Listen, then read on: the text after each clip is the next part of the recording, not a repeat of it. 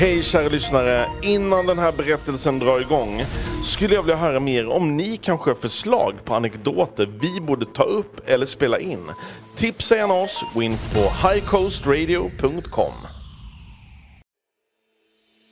Det här är en berättelse av och med Benka Forsberg.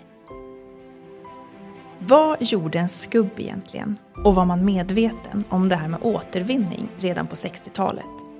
Lyssna på Benka när han berättar om sin tid som skubb och om mannen som eventuellt var klimatsmart långt före sin tid.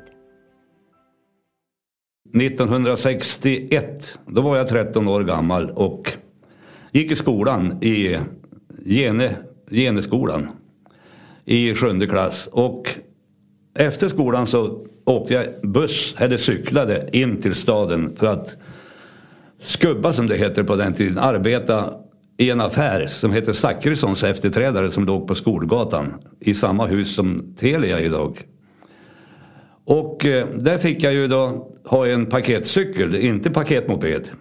Och eh, en trehjulig paketcykel som gick jättetrögt när man skulle upp på stor, äh, sta, överstan och lämna varor till folk. Men det var ett trevligt jobb och jag har en litet minne av en farbror som heter Sten Hägglund en gammal farbror som gick med en dragkärra och samlade ihop kartonger från alla affärer som han hittade. Han lastade kartonger på den här dragkärran och en eftermiddag, det var mörkt på kvällen då jag var på Zachrissons efterträdare och jobbade, så skulle jag gå ut med några kartonger. Vi hade som ett upplag där vi slängde kartonger när vi hade packat upp varor. Och när jag kom dit och drog upp den här dragväggen så man skulle komma in där så står den här farbror Sten Hägglund där och höll ju på att skrämma ihjäl mig alltså. Jag var så rädd så jag sprang därifrån. Men det, det gick många historier om den här Sten Hägglund som gick på stan och samlade kartonger. Och vad han skulle ha dem till det vet jag icke.